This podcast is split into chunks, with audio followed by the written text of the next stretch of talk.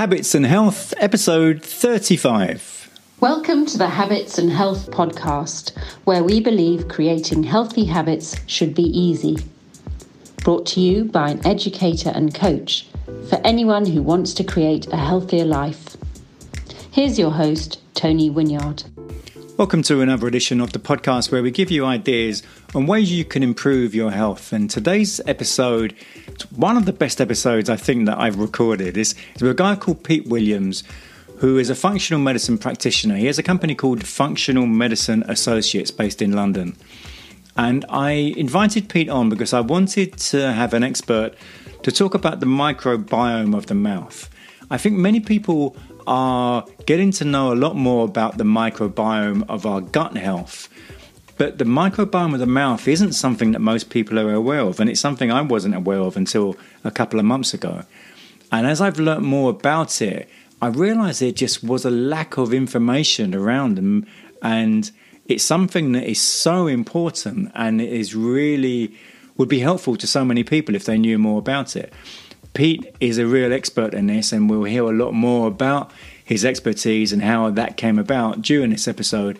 We also dig into what is functional medicine and integrative medicine and behaviour science and many other areas, and how he sees medicine developing over the next few years. And it's, a, as I said, it's a really fascinating episode, maybe one of the best episodes that I've done in the three years I've been doing this podcast. So really hope you enjoy this episode. Sit back and enjoy with Pete Williams, a functional medicine practitioner in Harley Street in London.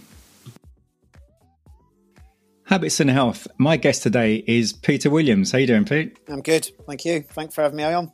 Uh, well, it's, I'm really glad you're you're here, because I, uh, as I was mentioning to you before we started recording, I, I thought I'd love to have an episode on the about the microbiome of the mouth, because it's something that when I mention it to people, they don't what what's that? They've a lot of people are now hearing about the microbiome in the stomach and so on, but the mouth, it seems that most people aren't familiar with this at all. And I know it's something that you're quite familiar with, to say the least. Yeah, that's right. Do you want me to uh, expand on that a little bit? Yeah, go on. Why not? Why not? Well, look, I, I, I think, I suppose that probably the best place to start is getting an understanding of, of who we are as humans. And I think that's a really good place to start, because Um, if we look at how we're made up purely from, from, a, from a cellular perspective and the amount of cells, is that humans are actually slightly more bacterial um, than, than human cells. And and so the, the term in medicine that we use for that is, is, is holobion. And what holobion is defined as is um, different species occupying the same vehicle or body for the greater good of, of, of all. Right. And, and that is what a human is, is that, you know, we carry on every sort of surface bacteria. Hmm. Um, and and they want to live in a really nice house um, and a really nice home. And, and so what they do for us is they try to protect us. Hmm. And, and and so, again, you know, when we're dealing with patients and we're, we're talking about microbiome and bacteria, the first thing, you know, we, we have to understand is that purely up from the, the amount of cells, humans are slightly more back, made up by bacteria than they are human cells. So, so in a in a very simple term, when you're understanding, well, why do people get sick? Is that some of the question? One of the fundamental questions that we ask in our practice is that maybe actually their bacteria aren't in as good a shape as we would like, and therefore, mm-hmm. if they're not, they can't do the job that they need to do for us, and that's help us protect us. Mm. Um, and therefore you're going to get sick. So I, I suppose that leads us into understanding where most of this bacteria lies, and that's in the gastrointestinal tract.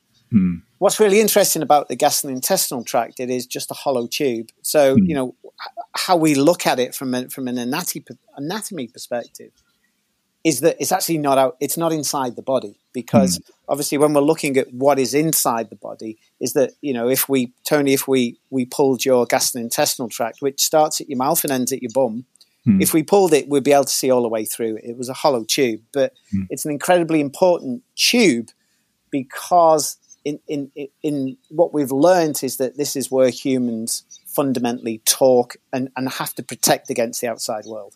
Right. Uh, and and so this is why you've heard the the lines that seventy percent of your immune system resides the gastrointestinal tract? And the answer to that is it absolutely does.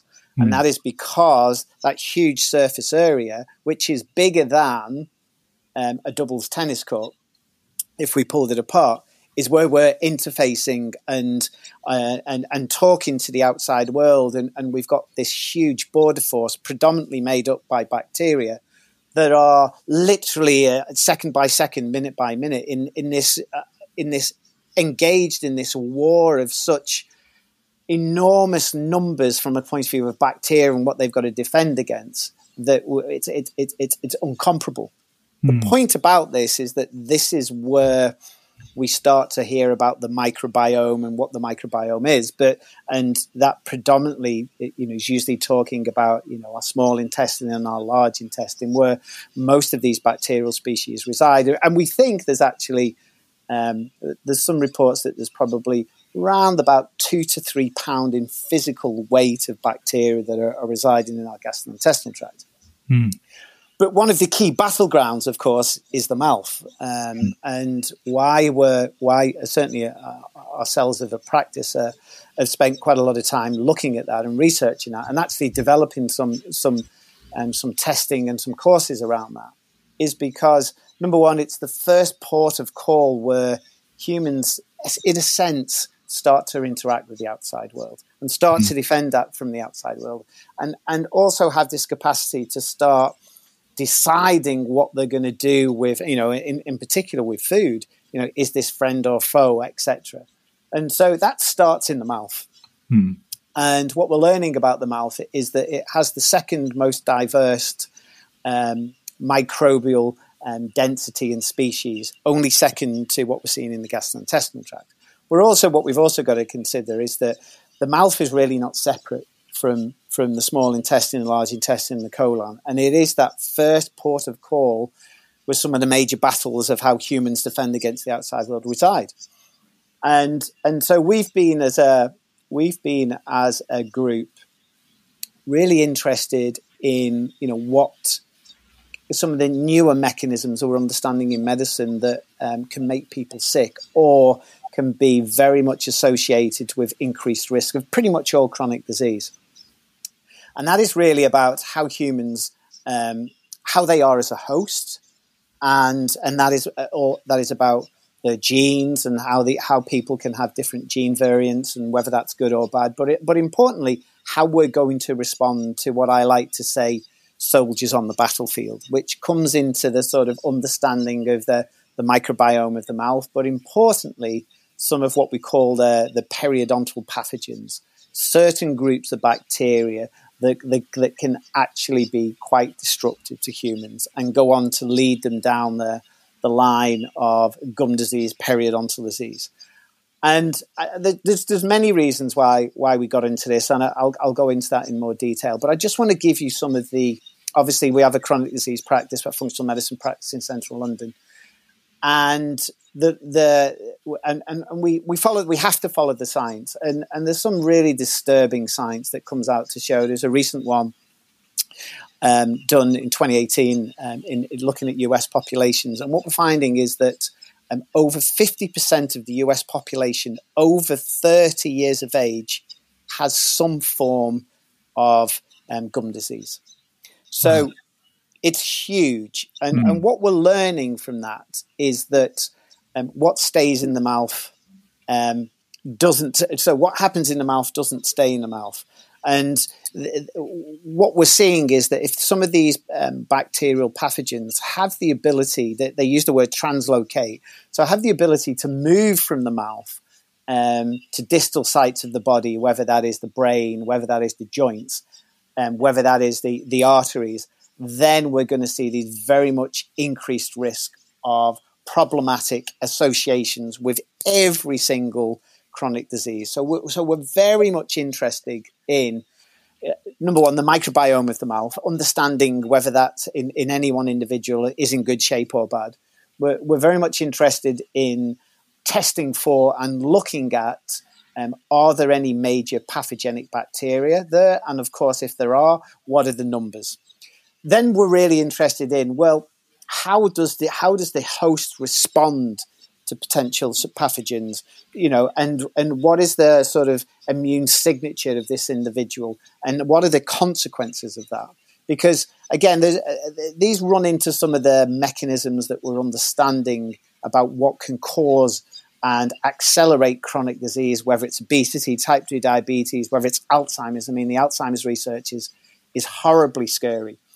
And and that is, again, is, is this aspect of understanding that when you have a barrier breach, as you do with gum disease, and that might be, you know, a bit of gum recession, teeth bleeding, it might be actually more advanced where you're starting to lose your teeth because you've got periodontal disease. And again, we know that fifty percent of the adult population in the U K over forty will have some degree of established periodontal disease. You've got a barrier breach. And so that means that the, the chances of some of these pathogenic bacteria slipping through that barrier breach um, inside the body um, is going to be problematic. And when that happens, um, those bacteria can travel to many, many places. I'll give you an example. Um, um, Despina, who's one of our associates, she did a um, she did just uh, last year did a research degree at King's College, really looking at um, uh, a Um, a, a, a pathogenic bacteria in the mouth called Fuso, Fusobacterium nucleatum. And what we've learned on that one is that that bacteria has been found in breast cancer tumours. Now, it's mm-hmm. crazy, isn't it, to think, well, how does an oral bacteria end up being part of the puzzle of someone's breast cancer? Mm. And the reality of that is that that bacteria is translocating through borders that have been breached and ending up there. And when that bacteria gets there, the immune system in the breast starts to say, mm, you definitely shouldn't be here. You're not normal. And then, of course, when the immune system responds, it responds with inflammation, it responds with oxidative stress, and with that immune activation that causes not only localized damage, but slightly more systemic damage.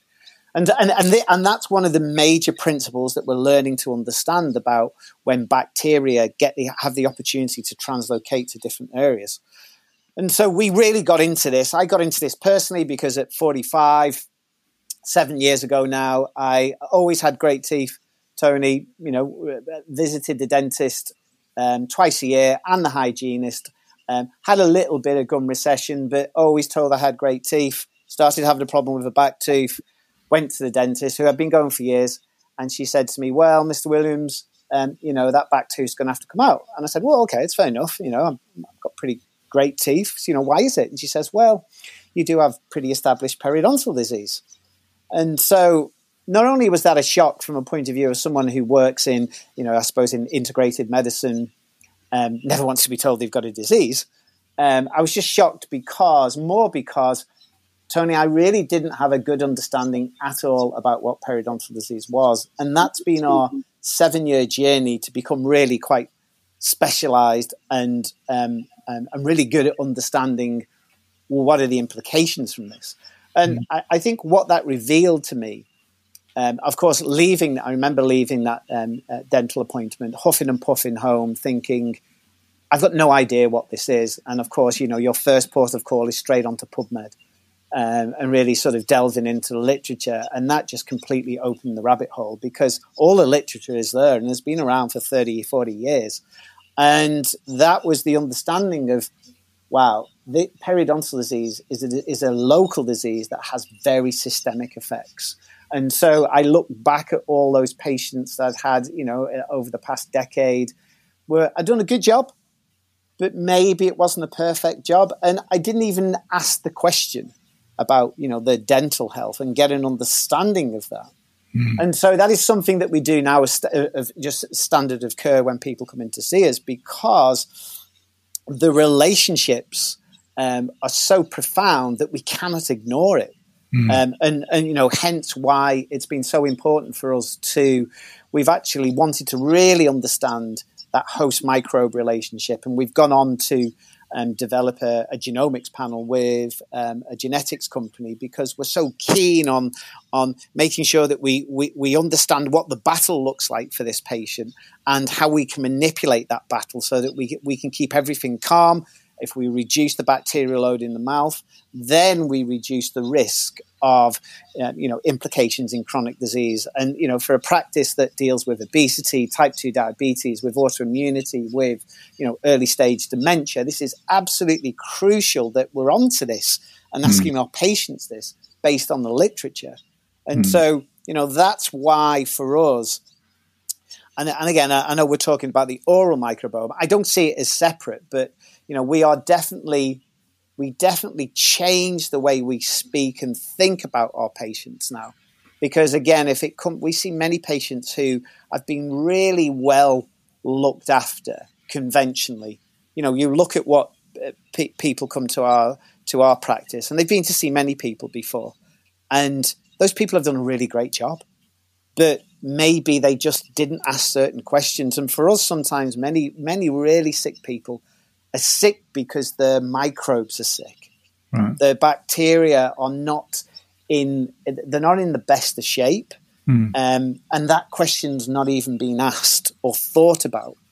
Uh, and so sometimes we just see people who have multisystemic dysbiosis, and that can be ear, nose and throat, that can be mouth, that can be small intestine, large intestine, colon, that can be vaginally. We see a lot of that.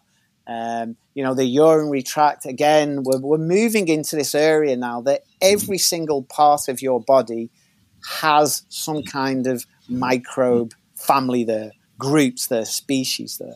And so, you know, we always think about that. We always come back to that fundamental point that you are more bacterial than human cells. And so we've got to at least explore that side. And, of course, exploring what is happening in the mouth is really crucial for us. And so that's, as you say, that's um, that's what we've gone on to explore. And it's really opened a new world for us. It's opened a new world with dentistry, which again, w- what's exciting about that is that I think there's a lot, there's a change in dentistry because they can't, they can't ignore the science. Hmm. They can't ignore the science of how important their role is with regards to chronic and systemic disease. Hmm. I mean, I you know, I almost feel as though, you know, I use the line that, you know, maybe going to the dentist is as important as going to the gym, because I think that, you know, that you could look at the literature and go, I've got, if I've got poor dental health, the detrimental health outcomes that may come from that are as bad as not doing any exercise. Yeah, yeah. Um, and so, you know, it, it's, it's, I also find it in, unfortunate because it's another situation, it's another rabbit hole that we never thought about, and, you know, and we're going to have to. And mm. this comes back to, you know, almost the simplest aspects of you're going to need to start cleaning your teeth well, and you're going to need to think about your diet, and you're going to need to think about everything else that goes with that. Because mm. if you get that wrong, you're going to be accelerating some of the chronic diseases. Mm. And so um, we um, we did a really brilliant case study, myself and a, and a, a dentist called Doctor Victoria Sampson. We did this really love. We had this rheumatoid arthritis patient who wasn't getting any better. Um, actually, had been to see a really great um, functional medicine clinician who had done a really good job systemically looking at this patient, but her rheumatoid was was getting worse, um, not better. Uh, a lot of her inflammatory markers were getting worse, not better. And for, again, through no fault of this clinician's, and again, seven years ago, I'd probably been in the same same situation. He just never asked her about her dental health. And, of course, this is a patient with really quite advanced um, periodontal disease. Mm. And so for me, it was the complete, ah, you know what? When she came in to, say, to see us, I said, look, I think I think the elephant in the room here is your dental health. Mm. And we've really got to get on top of that because of the relationship with rheumatoid arthritis and periodontal disease, very strong um, relationship with both of them. And we need to get on with it, but we need Um, a dental expert who thinks the same way that we do and understands what I require. Mm. And so we did, and we did a really great job. And um, pretty much within sixteen weeks, we had put her rheumatoid almost into remission, where she just isn't a patient that believes she has rheumatoid arthritis anymore, which is fantastic. So we're not getting um, we're not getting any more flares with her. And, and if she does flare, she doesn't feel them, or our inflammatory markers are all down. Now, does that mean that, that that patient is always going to really have to do the work that she did and continue to do the work because her mouth is so compromised?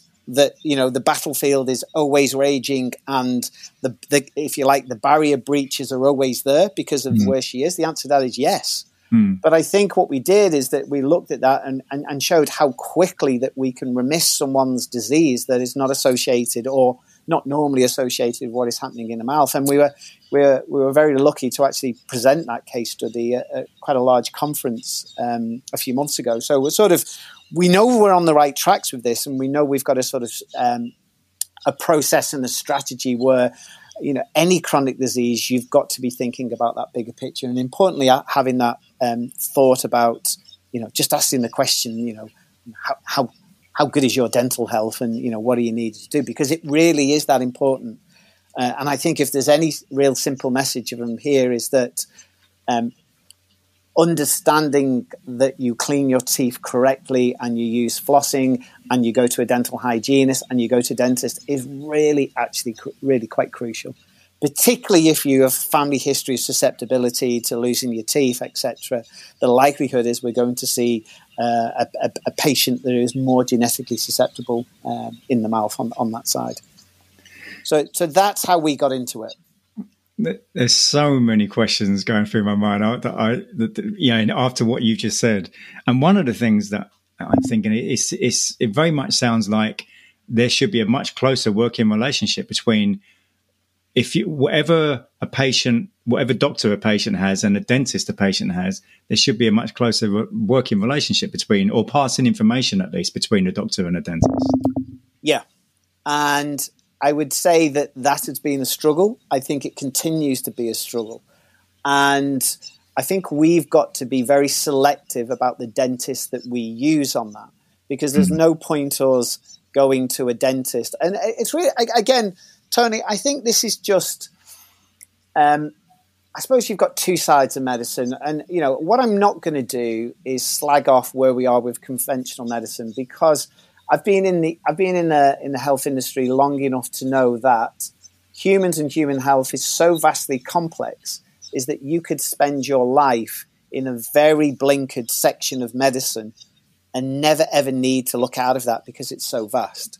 So I understand that. Mm. Um, and I also understand for dentistry that it's almost like, holy cow, well, my role is only to do what's in the mouth mm. and not to worry about anything else that goes on systemically. Mm. Um, so I understand that as well.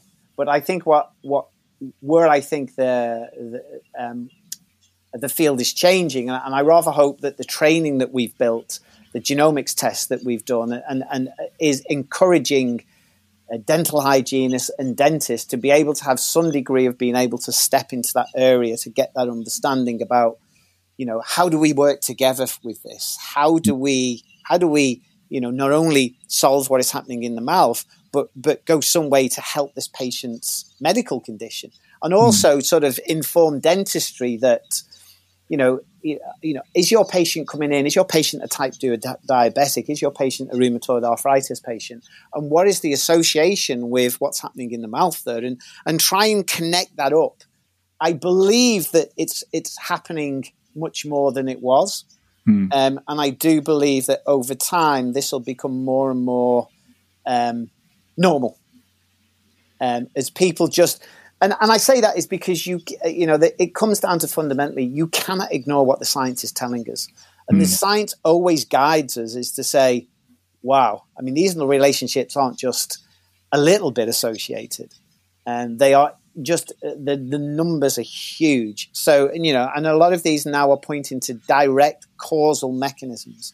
Mm. I think, you know, if you could look, if you look at, um, Um, the research group at uh, Texas Tech, the research group at Vanderbilt in the U S, they consistently have written papers looking at how bacterial pathogens are translocating in, into your arteries and being a direct causal mechanism in cardiovascular disease, which mm. again is changing the way that we are understanding how humans get cardiovascular disease. Mm-hmm. Uh, and how everything all gets lumped into that. And, mm. you know, so how we're looking at how, how humans get cardiovascular disease now is, is completely different of, you know, what we thought it was just, you know, cholesterol and lipids, you know, fifty years ago. It's completely different. Mm-hmm. And so, and one of those mechanisms, one of those arms of, of that is when you have a pathogen that has got into a place that it shouldn't do, your immune system tags it and goes to war with it and doesn't mm-hmm. discriminate. And when the immune system attacks, it attacks with chemical warfare, it attacks with inflammation, it, it ramps up oxidative stress, and they all create this peripheral damage. Mm. Um, and that's the thing we've got to think about. And so, you know, even again, when we're talking about cardiovascular disease, you can see adverse lipid profiles on people that are down to infections in their mouth. Mm. And so, again, it's this deeper and deeper, deeper understanding with regards to, well, what's causing what? Mm. Uh, and how do we stop that? And so mm. this is why when we come back to fundamental basics and trying to tell our patients, you know, how do we dress this up in a story? It is the story of the battlefield. It is the story about, you've got to have, when we're talking about microbiome and the microbiome of the mouth, is that in general, you want to have more, more good guys than bad guys. And um, you want to keep that ratio. And also we want to understand whether we've got an individual that is that has an immune system that is, and, and, and again, I think this is one of the other things of, of understanding about humans. And I say particularly with COVID and, and slightly going off here is that most of the COVID patients who have had the more severe complications of COVID are the ones who tend to have the more aggressive immune systems. Mm. So the immune system, you don't need to build a stronger immune system with them. You actually need to make sure that you're calming their immune system down.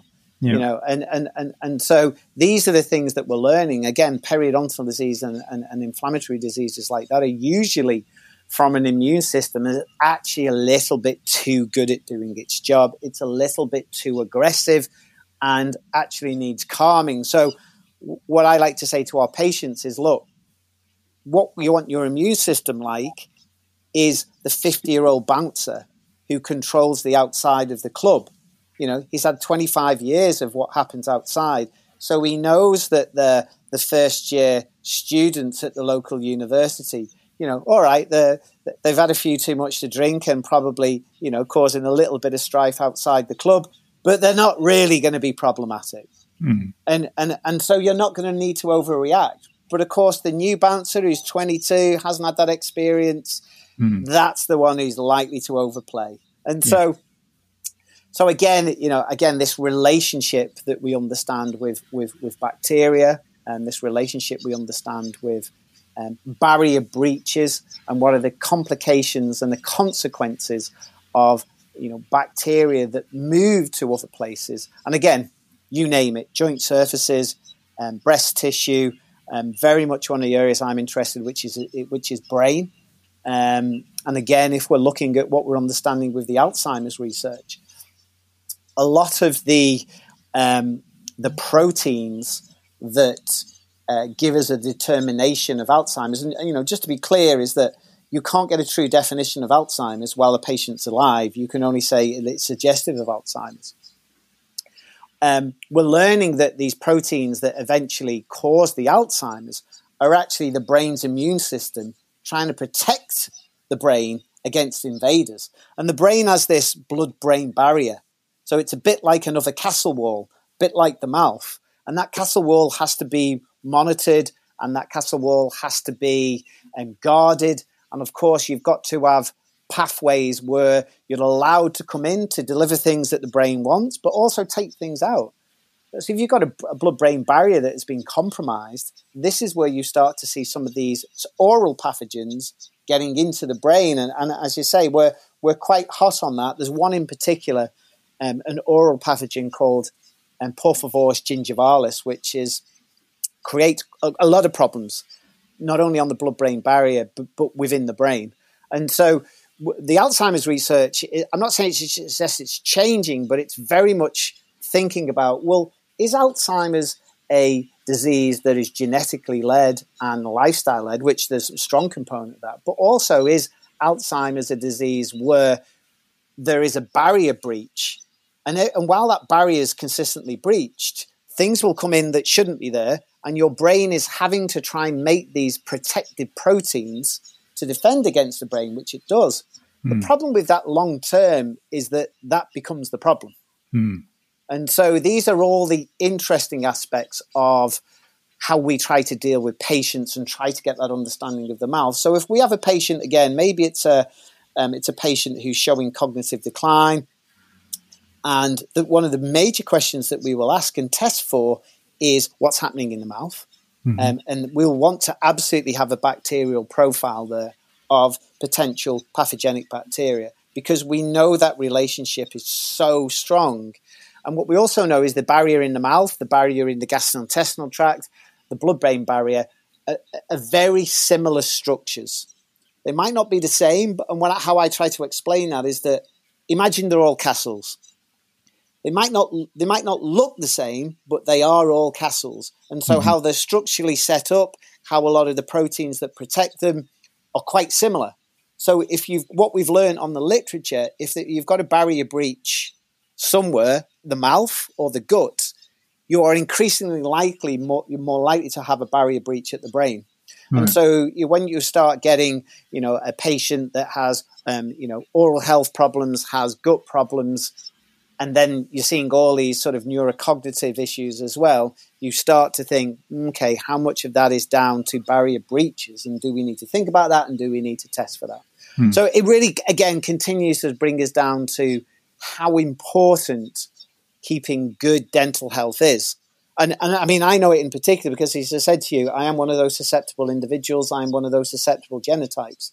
And hmm. so you've got to work really hard. I have to work really hard to, and I've done I've done an absolutely fantastic job of reversing my periodontal disease, mm-hmm. but I'm always susceptible to it, right. and I'll always be susceptible to it. It's just the way it is. The genetics dictate that, and various other aspects dictate that. So I've got to work really hard on that aspect mm. to not only reduce that risk, but also reduce some of the other risks from a point of view of the other chronic disease aspects. Mm. And so again, very much interested in this area.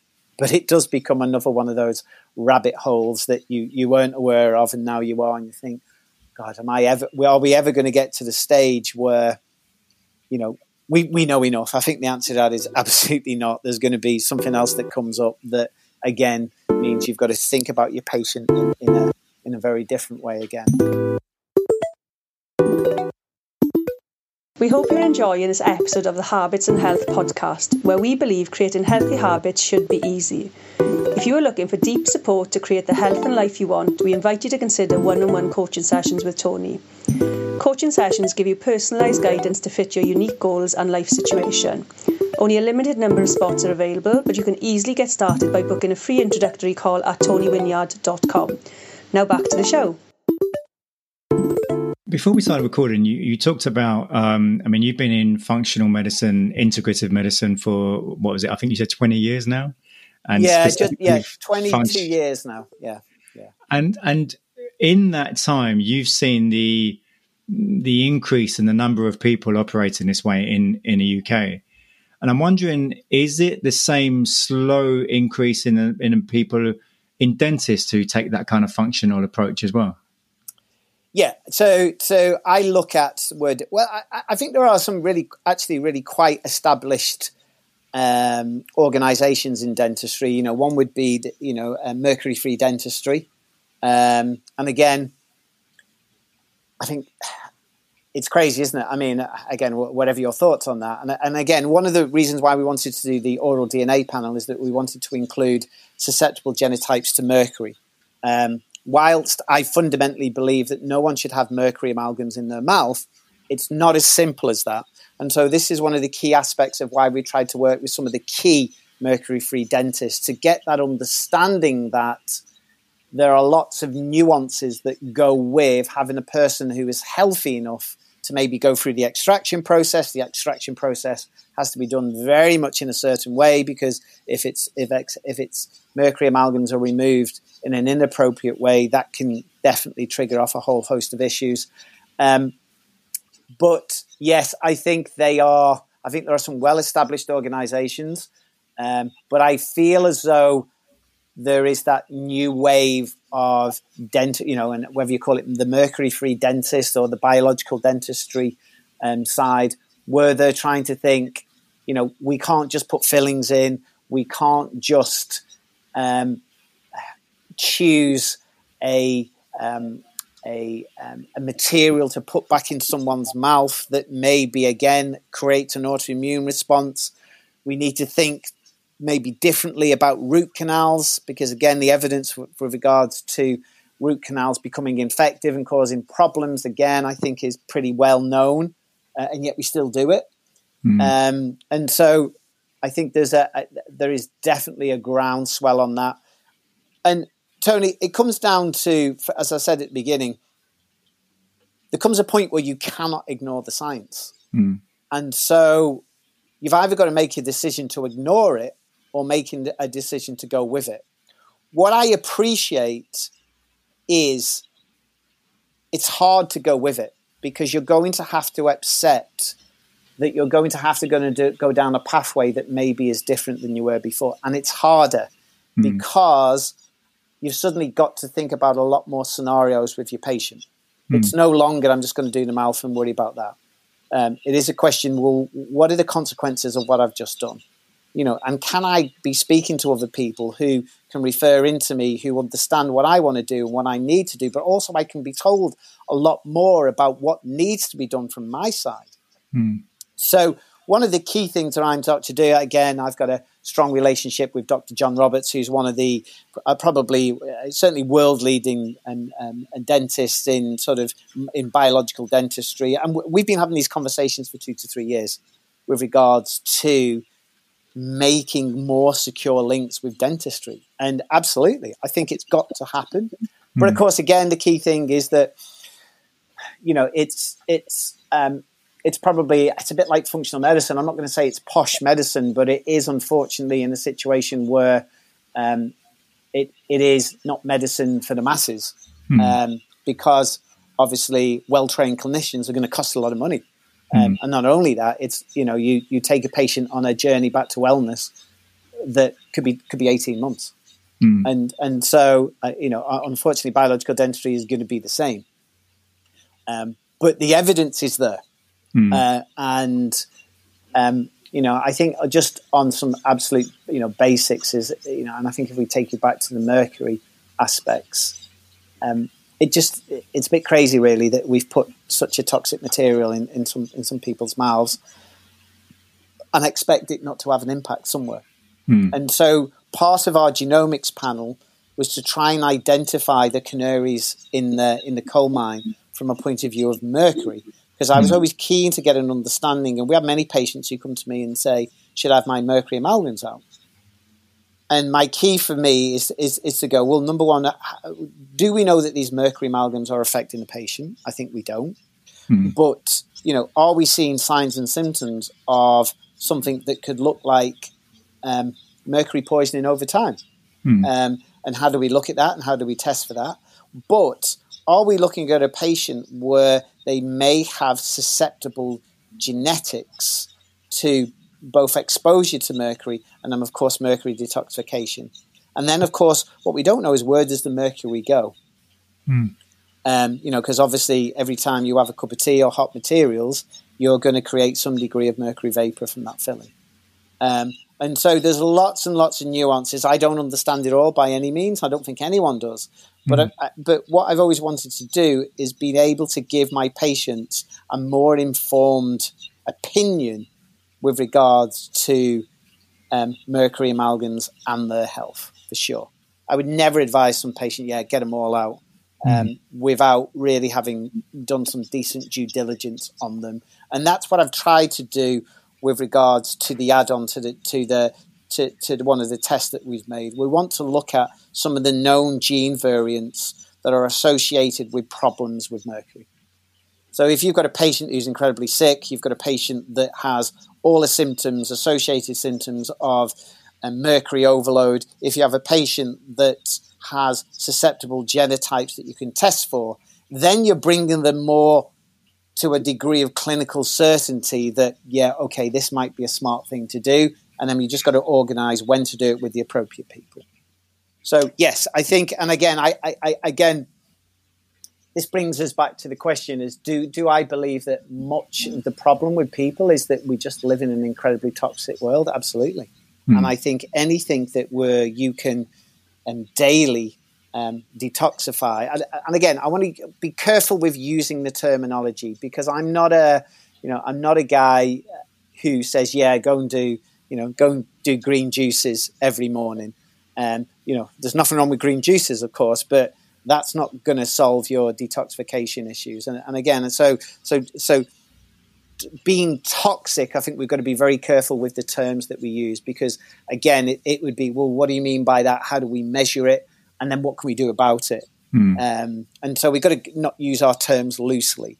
Yeah, um, yeah. But so that's why we've tried to be more and more clear. It's almost like build clinical certainty, almost like a clinical certainty tree, that we're giving our patient as much information as the, what we understand that, yeah, that might be a smart thing to do. But I think timing is also crucial on that as well, is that I'm not keen on detoxifying people who are inherently sick, mm-hmm. um, unless it's the last sort of gasp that they've got, because any any detoxification process is incredibly energy dependent. Right. So um, you've got to be careful with certain people. And, of course, the detoxification process can make a lot of people much sicker. Mm. So it's not something that you can you can go into lightly, although, you know, if you looked on the internet, you know, you looked on the thing, everyone seems to be doing it. And, you know, and maybe that's just a use of terminology. Um, yeah. But it comes down to fundamentally you've got to do the basics well. I mm. mean, uh, and even on that, I mean, people don't – just a simple example is people don't sweat anymore. You know, it's like, well, when's the last time you sweat? Well, I don't, I don't sweat. So what, is that because you're not exercising, or you're not exercising enough? No, just, just you think, wow, okay, well, you know, that's definitely a detoxification route that we want to try and organize. Or, you know, people are not going to the toilet. Mm. Um, is another aspect where we think on a very basic level, forget everything you've been told. Let's just get your bowels moving, and then mm. we'll worry, and that will help us to, you know, decrease your, if you like, your your toxic load, and mm. um, because your systems are working a bit better. Mm. So again, lots of nuances are, are around that. Just going back to something you said probably about earlier on in the episode about people really need to take, uh, it's very important to take care of the mouth, and with regular cleaning and, and flossing and so on. So if anyone who's now maybe concerned that they're not doing enough, what what would you say is would be a good routine for taking care of the mouth? So I would say that, that the most important thing is, as you say, going to the hygienist and the dentist, for me, is as important as keeping yourself fit. It's the new gym. Right. And so there's your starting position, is mm-hmm. that making the connection that dentistry is an incredible, incredibly important aspect to your systemic health. Right. And so you need to be attending the dentist and the dental hygienist regular. Mm. Um, some mistakes I made, never, well, as you say, is, is, is, is that I never recognized the importance of it. So mm. that would be the number one, is that right. let's go and get a baseline. Let's go and speak right. to your hi- dental hygienist and get an indication of where you're at. The right. second thing then is, again, is what do you do on a daily basis? And that is really, is that you, you probably need to start spending more attention with regards to how you clean your teeth, when you clean your teeth, and what else do you do? Are you using, you know, floss, or are you using interdentals? Mm. Um, and, st- and and that would be the absolute basics of where you would start. Um, and in many ways, you know, it, it, it's a bit laughable really, is that we've built all this program, we've built all this training, and sometimes you just need to have a test for an individual to go, and that's why you really need to start cleaning your teeth well every day. So people come to us expecting, you know, that we're, because we're quite an established practice, that we're going to do all this sort of super cool testing and that's going to reveal everything, Tony. And there's no doubt we can do that. Mm. But it still comes back to, before you spend all your money, let's get some fundamentals that you are doing the fundamental basics well. Yeah. And because there, that is where you're going to get the biggest results, the biggest bang for your buck on this journey. Do the fundamental basics well. Mm. Get in contact with your dentist. Go and see the hygienist, because that physical daily removal is so crucial. Mm. Because, you know, what the plaque, the plaque is a plaque and tartar on your teeth is an established biofilm. It is an established city of bacteria. And bacteria, uh, they've, they've been they've been on this planet much, much longer than we have. Mm. So they are incredibly smart. And when they find a nice place to live, like on teeth or below the gum margins, they start doing this thing called quorum, quorum sensing. What that means is they start going, hey, we're building a really great house here. Do you want to come and live in our in our community? And so they, all these other bacteria start going, yeah, that sounds great, and start living with it. So mm. this is why being physical removal of, of plaque is so important, because you're moving these really tough residual houses that your bacteria have built. And it's mm. an ongoing process. And unfortunately with teeth, why teeth it's so, so difficult with teeth is that they don't shed. So teeth for teeth. Mm. They don't renew. They are what they are. And, and, and that's where, you know, the actual, your mouth actually has a much thicker um, layer than the gastrointestinal tract. But its weakness is always where the teeth are, because mm. that gives you the entrance potentially below the gum line and also the entrance for bacteria into the body. And so the physical removal of those are so, so important from that. And then you could get into, you know, making sure that, again, over time, that the diet becomes more and more prominent. You are eating, again, very much a sort of Mediterranean-style diet that has lots of these phytochemical compounds, these polyphenols that actually change the the health of the microbiome in the mouth, and therefore, in very simple terms, you're generating more um, more good guys than bad guys. You're offsetting that. So again, this is where various aspects of diet matter.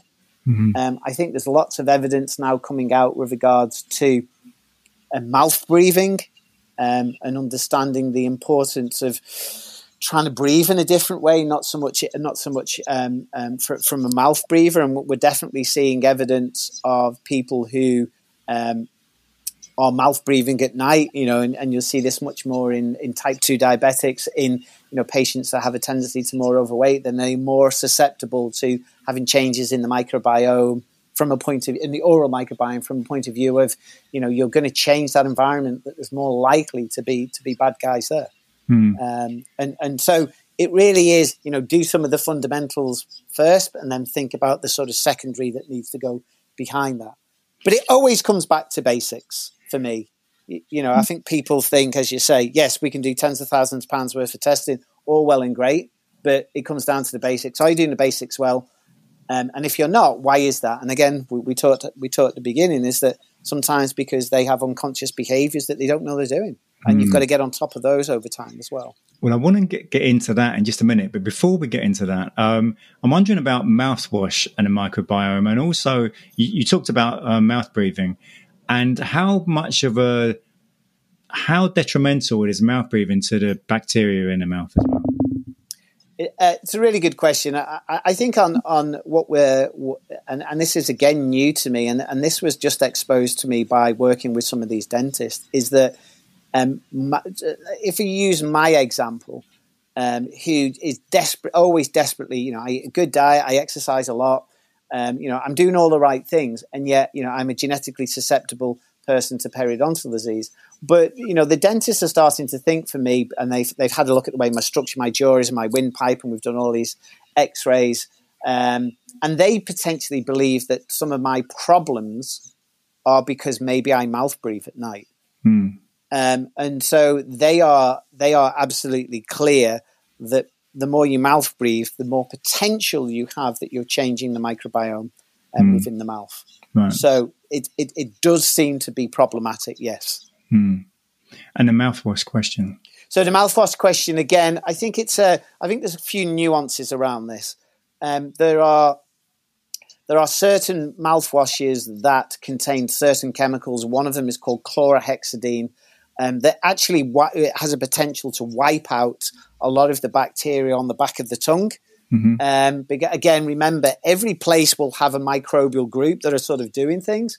Um, and what we've learned on that is that in, in and it was actually an English study about four years ago, showed that um, the bacteria on the back of the tongue, um, if affected by mouthwashes that have chlorhexidine in, can actually change the way um, these bacteria change nitrates from foods. So we have all these foods, beetroot would be a really good example, that produce these nitrates. And what those bacteria do is they start the process of, ch of changing nitrate into nitric oxide.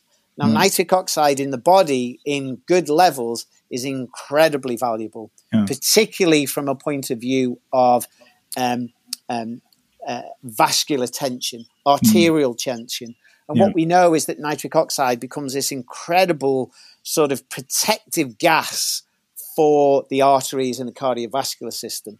And yeah. of course, if you're eating foods and trying to get the nitrates on it, and you've disturbed the, the, the bacteria that do that, then the evidence suggests that you're going to have it, potentially have increased blood pressure. Hmm. So yes, I think is that every time we put chemicals in our mouth, we have to think about whether that chemical has an association with potentially changing the microbiome. So the more we go away from food as mother nature and grandma wanted us to eat, I think the, the potential increased risk exists from, from that perspective. So, so is there, are there safe mouthwashes? There's lots. There's so many. Again, there has been a, an explosion of um, dentistry um, products that are associated with helping the oral microbiome, with um, helping, and, and particularly fluoride. Again, fluoride is, a, is is another argument. And there are, I mean, I mean, I mean. So again, there's a big argument about fluoride. There's no doubt that fluoride reduces um, dental cavities. No doubt about that. Hmm. But are there alternatives to fluoride that show up just as well? I think the answer to that is yes. We're seeing mm-hmm. a lot of the research over the last twenty, thirty years from, from Japan, mm-hmm. um, looking at um, a bone compound called hydroxyapatite. And so there are lots of, you know, um, integrative dentistry products now that are sort of saying, well, you know, fluoride is fundamentally designed for this. We know our product is natural. It has no side effects or potential side effects. Um, and it stacks up against fluoride. So why wouldn't you use it? Mm. Well, I know that the difficulty with this is, of course, they cost a lot more. Mm. And there's sort of some brilliant products that we use that are herbal related for some brilliant companies um, that clinically give us incredible outcomes. But again, they're expensive. Mm. So, you know, if, if money's not an object, then those products are out there. There mm. are oral microbiome mouthwashes that you can take at night. Again, great products, make a lot of sense. They're looking – and and almost what you're looking at is you're identifying the sort of the, the, the, the good bacteria that goes to war with the potential pathogen. And right. so what these companies are doing is that we know these bacteria or these bacterial groups actually will go and dislodge or displace or kill these other groups. Right. And so, you know, you're getting a lot of oral probiotic um, products that are being built now. Mm. Um, and I've used them all. We, um, you know, I have an oral mouthwash at night that is a probiotic that, mm. again, swill it around my mouth for for, for a minute, um, swallow it then so I get the benefits of it, you know, down the gastrointestinal tract. Um, and yeah, seems they seem to work. So there's absolutely loads of companies starting to enter this space. Again, I bring you back to why are they entering the space is because the science is there. Right. And so whilst you're going to get the naysayers, while you're going to say that, that that's not correct, you can always go back, say, well, you know, where are you coming from? Because the science is here to suggest that this product is as good, if not better than fluoride, and we don't have to worry about any potential toxic side effects to that. Right. So uh, the world's changed on that side. Mm. Um, you know, the, but the only thing I would say, but they do cost more. Yeah. And there's always a sort of cost implication to anything that we do. It's a mm. bit like, you know, reg regular dentistry trips. It's mm. going to cost you a bit more. But how much more of that trip has been associated with a point of view of this might have been for susceptible individuals, one of the most important things that they can do for their ongoing health. Right. And so that's where you identify the susceptible individuals. It's a bit like that rheumatoid arthritis patient, mm. is that her biggest biggest thing to protect her health going forward, to keep her rheumatoid pretty much in remission, is that she's on top of going to see the dentist that I wanted to see on a three-monthly basis so that we know we've got everything under control and we're calm on that. It allows me to do my job much, much easier as well. So what I, you know, you, you start to get an individual where you can identify with an individual what is the most important place for you to spend your money on your health. Hmm. And so, again, I think that is understanding that well allows you to to really individualize and personalize that, that patient's that patient's program on that side. You touched on behavioural science just now, and and you know, we we before the episode before we started recording, we were talking about when you first became a functional medicine practitioner and and how much you've learned since then about the importance of behaviour and so on. So, and I thought it was fascinating what, what you said. Could so could you maybe uh, talk about that? So, yeah, I, I think there's a. I wonder what, sometimes patients come in and they've been, you know, they have an indoctrination with regards to how medical care should be. Mm-hmm. So I think whenever a patient comes in, you have to understand where their biases are coming from. And I don't mm-hmm. mean that in a horrible way, but if you've only known the dentist and the N H S, you're indoctrinated to, that, well, this is how medicine works. When patients come to us with chronic diseases that, that have, you know, that have, that have been there for a very long time, We we try to try and always make sure our patients understand why why they've arrived, and, and that will be because they will have genetic susceptibilities that have been um, exaggerated based on the way they've lived their lives. Hmm. As a strong component of that, Tony, how they lived their lives are usually down to the behaviours that they've created, mainly unconsciously, of how they lived their lives. So let me give you an example. I dealt with uh, um, a head of a very large organisation. She was the, and there's a word for it, and I cannot remember it for now, but there's the, the head legal person of mm. a huge international corporation. And here was a, a man completely on the edge. But his, be- and completely on the edge at work, completely on the edge when he went home. And so, and this man's looking for answers for me to solve. But as I said to him, I said, look, let's look at some of your behaviors of how you live your life. You go to work, you have an incredibly stressful job. And as a consequence of that, because of the stress from work and the time you've got to spend at work, you've got some relationship breakdowns at home because you're never there. Mm. And so you've gone from one fire straight into another fire. You know, where's the chance that you get just a little bit of celerity in your life mm. and daily? Where do you find the quiet time? You don't. You go from one trauma to another trauma. And that's fundamentally, those behaviors are some of the fundamentals that are driving your sickness.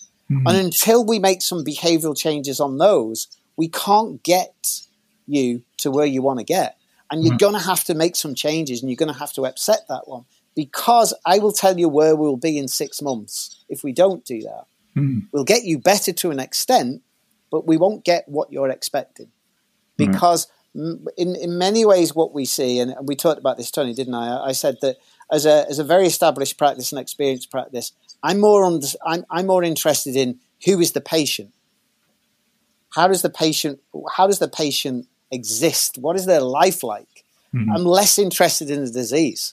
Mm-hmm. I understand the mechanism of the disease, but what yeah. I don't understand is what behaviors drive those mechanisms to be more exaggerated. And yeah. until you understand who your patient is, you're never fully going to get the resolving of everything, because yeah. you've got to let them know that these are the primary drivers of why they're in the disease process. Mm. And until you get the ability to change many of their behaviors, and a lot of them will be unconsciously led. Mm. And we've been very fortunate to also to be able to de- to dive into some of the, the genetics with regards to behaviors, why people do certain things. And, you know, and that's down to dopamine systems. That's down to understanding serotonin. That's down to understanding some of the, um, some of the um, neurocognitive um Um, um, genes like B D N F, and getting that much greater understanding is, you know, why is this guy never happy when he's just done a major deal? Why has he got to move on to the next major deal? And the reason is that is because he has gene variants that mean that he's he, he's he can't celebrate because his his glass is always empty genetically. Yeah. And so some of his behaviors, again, are unconsciously driven simply because his genes are dictating that. And you put those gene variants into a stressful environment, and you see them play out, and you see them more exaggerated and, and play out. So the skills of a clinician for me, and I never take a patient on um, unless they have a robust understanding that I need to understand the story behind the story behind the story, because mm-hmm. it's usually the story behind the story behind the story that are the behaviors that are driving the illness. Yeah. And, and, and that's absolutely crucial. And we've learned, I've learned, you know, as I say, I've seen thousands of patients over many years, and I've made many mistakes on that.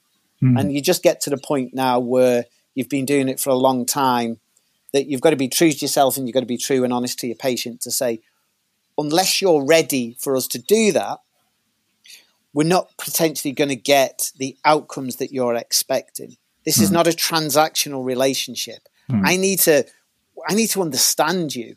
I need to understand how you think on a daily basis. I need to understand the stresses and strains behind you, you know, and understand that. Because if I don't understand you and what goes to make you here on this day, I will never understand how I get you better. Right. And so, so we are less about the disease. We are more about understanding the patient. You've got, like everything, you have to be able, patients cannot come to see us without accepting that they are going to have to make some changes by the way they live their lives. Mm-hmm. It's crazy. Um, that said, a lot of patients who maybe are new to um, functional medicine may be getting the wrong um, view of what functional medicine is. Oh, we'll do these new cool tests. You'll give me some supplementation and you might change my diet and everything's going to be sorted. Mm. I would say couldn't be any further from the truth. Although a lot of what you see on social media and on the internet will give you that impression. It's yeah. as easy as that. Yeah. It, it, it, it's never as easy as that. No. Um, we never see that. Mm. And, and, and, and, and so, as you say, there's got to be an acceptance, and you've got to be able, as you say, be honest with your patient about what the journey looks like and what the time frame looks like, and, you know, what their role is going to be. Because mm. one of the other key aspects I will say to them is, it's not my role to get you better. You have to be the captain of your own ship, and mm. you have to be ready to make changes. I can't do that for you, mm. you know, and I won't do that for you. So you can pay me as much money as you want. I can even remember a, an investment banker said that he was going to give me triple the amount of money that I want to get him the results that he wanted. Uh-huh. And I said, you just don't understand the process. I can't yeah. do it for you. Yeah. You've got to be able to do that yourself. I can't do that for you. So mm. no amount of money is going to be able to change what I do as a practice, because you have to be that. You have to be the head of the change. Mm. I can't do that for you. Yeah, yeah. Uh, and so again, this is the understanding of what is it. All right, Jess, thanks, man. What is it that? Sorry, my my little son just sent me a message.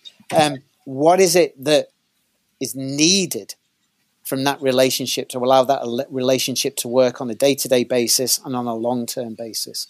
And mm. I know you're you're moving into studying coaching at the moment, and, and, and the behavioral sciences of it. Mm.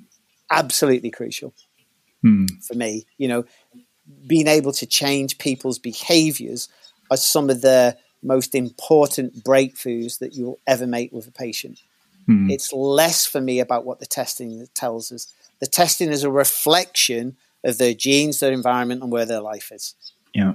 And so results on a test, how no matter how bad, aren't what solves the patient's health. Yeah. Understanding why those results are there and what has brought us to this point, right. and the story of this patient is what fundamentally will get them better.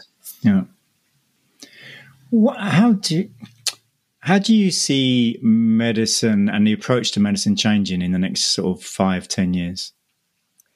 Well, I think you're always going to have two sides. You're going to have the acute medicine side. I don't think that needs to change. I think it's incredible. You know, if you go outside and get smashed by a car, you're going to want that emergency acute medicine style. And that is going to save your life. You know, if you come in, you've, you develop sepsis, then you know, you might need a week's worth of intravenous antibiotics. They're going to save your life. Hmm. I, and, and so that acute medicine, funny, I was having a conversation with a, um, with a pharmacist about this um, this morning. But even with that, I think there is going to be a bigger thought process that goes around that now. And I think that's slowly changing. So yes, you know, what do we need to do now to keep this patient alive? Well, we're going to pump them, pump them um, full of life-saving antibiotics that save them. But then there's going to need to be a conversation and say, okay, well, we get them through the initial bit, so, but we just need to think about the potential consequences that all those antibiotics might have done to the microbiome. Right. Uh, and I think there is a, there are signs that people are thinking about that way. Right. I would like to think that that acute medicine is going to start having system thinkers like, you know, like myself, who would say, well, that's all well and good, but, you know, if we've not taken care of these other aspects, this patient may be back with a chronic illness in in three or four years because we never dealt with that. Yeah, sure, we kept them alive, but then we've given them another disease. Right. Um, there is no doubt, I think, COVID has accelerated people's perceptions that the N H S isn't going to solve all your issues. And I don't mean that from the N H S is a wonderful service, but they are designed to do things in a certain way. Mm. And and from a point of view of taking care of lifestyle, they're not really set up for it. Hmm. So what I also think on that is I think we have to wake up and take responsibility for our own health. Hmm. Now, I get it why we don't. It's because we've been indoctrinated in the system that we go to the doctors and then we go to that and they solve our health. They don't. And I think that needs to change. Yeah. Um, you and you're going to have to look after yourself and you're going to have to spend a bit of cash on yourself. It is what it is. I don't see any way out of that.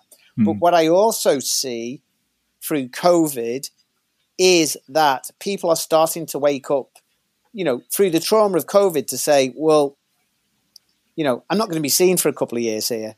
The N H S just can't do it. So, you know, maybe I need to start taking charge of myself. Hmm. So I think that's one of the great things about it. Um, so I see system thinkers um, becoming more and more um, into very acute care medicine for sure.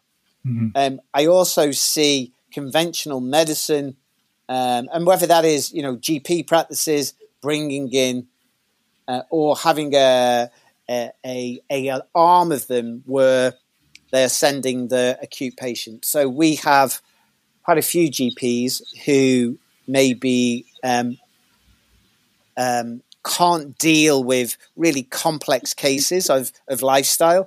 Um, and they either give us a quick call and, you know, we're always happy to have a conversation with them, or indeed they send their patients to us.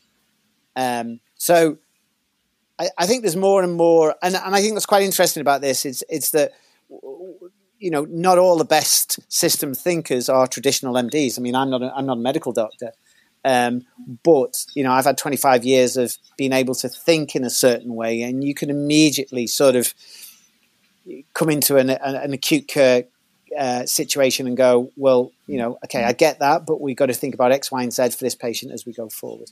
Mm. So I think um, it's more and more becoming more normal, mm. more accepted. And I think, again, that is because I always like to start fundamentally from, is the science to back this up? And if there is, great. Okay, so how do we integrate that? And that's always my starting point. My starting point is, is the science robust enough that this is a, a pathway you can go down? Yes. How does this integrate into this big system of you being the conductor of an orchestra? And what you're trying to do is work out what parts of this orchestra is, is broken and not playing great music. Um, and how do you make these integrations, make these pattern recognitions, make these different systems all start to play slightly sweeter music over time? There's a huge role for that. But also within that, that's how I see certainly our group's role. But within that, you may occasionally need the consultant in the woodwind because right. there's a few few nuances in the woodwind section that you're just maybe not understand. Right. Or there's something wrong in the strings and you're going to need to go to the, you know, to the cardiologist or to the gynecologist to say, look, here's our patient, you know, here's, we need a little bit more help on, on your aspect. And mm. then be able to just continue to oversee things from a point of view of, okay, we've had that done. So how, how does the music play at the moment? Mm. So I do think there is, there is, there has to be more integration because I think there are some incredibly smart people out there mm. who can be incredibly helpful for healthcare. Mm. And, so, and and I think there's a recognition of that as well, that, you know, I think if you look at some of the stuff that the Cleveland Clinic in the U S is doing, um, you know, you're starting to see very much um, different medical models coming into what we would consider conventional medicine. Mm. Um, And, and, and understanding where, where where does this fit within this sort of chronic disease picture that again is are diseases of lifestyle. Yeah, yeah. Um, and you can't solve that in you know in acute care. It's, yeah. it's impossible to do. So you've got to have an understanding of, well, you know, how do we take this patient through this process over over a long period of time. Well, Pete, there's, there's probably about a hundred more questions I would love to ask, but I want to be respectful of your time because it's um we've we've gone way over the hour mark now. So, if people want to find out more about you, where's the best places for them to look? Ah, uh, good question. I think very simply, um, um, probably our website, um, Functional Medicine Associates, which I can um, I can leave the details on. I think that's probably the the best place to um, to engage us. I would have thought, yeah, that's probably. Um, Are you or anyone in your practice active on social media? Uh, we are yes and no, I think is the answer to that. Um, we, we, we, it's funny, we're, we're having a conversation about that at the moment about um, should we become more, we, we ebb and flow with social media. Right. Um, so we do have some social media channels, um, but sometimes we fall in love with it and then fall out of love with it. So, right. so we definitely got a presence. Um, Um, we would lo- if anyone wants to sign up to we we I mean you know we've always been a practice where we've just been in the trenches, so it's not really been as important for us, but we are accepting that. I mean, you know, even after in some degree we've been going twenty years, we still don't have a we still don't have a, a newsletter, um, and so we, we've been slow to that side, right. um, because we've been so sort of head down in trying to understand people that, you know, sometimes we forget the sort of bigger marketing picture. Right. Um, but we, we're definitely trying to become better at it, Tony. We're, we're absolute novices at that. So so we, we, we would like to, we would definitely like to get better at it for sure. And just before we finish, is there um, is there a quotation that comes to mind that you particularly like? Uh, there is. Um And it's always for me. It, so I hope this um, doesn't offend anyone, but it really is the shit stops with you. And what I mean by that is that you are the captain of your own ship as far as your health. Right. And if you're not the captain of that ship, um, then I think that, you know, is, is always problematic. No one else, as you say, you have to take charge. Right. And so that's always been my, I think that's always been my key fundamental in life is that, you know, is that if you want things to change, you have to drive it. Mm. Um, and, and particularly from the health perspective, because it's a key message that we always say to our patients is that, you know, number one, you have to be ready for change. And we've got to, we've got to look at, well, what, you know, what does change look like? And, and be, you know, again, when you're goal setting, to be realistic about what that change looks like. Mm. But you've uh, one of the other key lines that I say to my patients is, if I'm having to do more work than you on your on your file, then there's something wrong with that relationship. Right. So yeah, so um, for, th- there are probably a, a few there were you know they're the, some of the key messages that we we need to give to our patients because uh, you know again I, I, know, I know you're doing a lot of the behavioural side and, and, and there are sort of You know, there are stages of, of people wanting to engage in behavioural change, mm. but maybe are not quite ready. Mm. And that's okay. You know, we've we've sent many patients away because we they're just not quite ready for what they need to do for yeah. the outcomes they're expecting. Yeah. And and that's okay as well, because obviously we, we tend to go through stages of readiness for change. Yeah. And some people just aren't at that stage to do it. And mm. what I would say, Tony, is that when they are, I'm not going to say it's easy, but it sort of is quite smooth. It's quite a smooth process. Yeah. You know, this doesn't seem to be many, many sort of, um, it's not problematic. It j- tends to move smoothly because what you're implementing, your patient is doing because they're ready.